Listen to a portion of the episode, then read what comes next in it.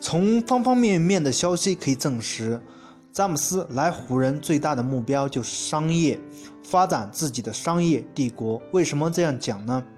消息传出，湖人的老板已经决定不交易三少，而且也不裁掉沃顿，至少本赛季是这样。现在魔术师的头就大了，谁都不准动，那还能交易谁呢？这个赛季也就这样了。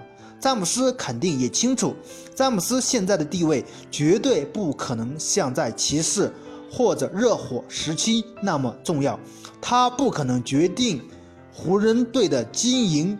与管理的决策，毕竟湖人是老牌的球队，还是老板说了算，所以他的目标只能是自己的商业上，能不能冲出西部或者能不能夺冠，就看老板高不高兴，怎样交易，怎样决策而已。他现在也只不过是一个皇帝级别的打工仔，你觉得呢？欢迎大家踊跃的点赞评论，谢谢大家。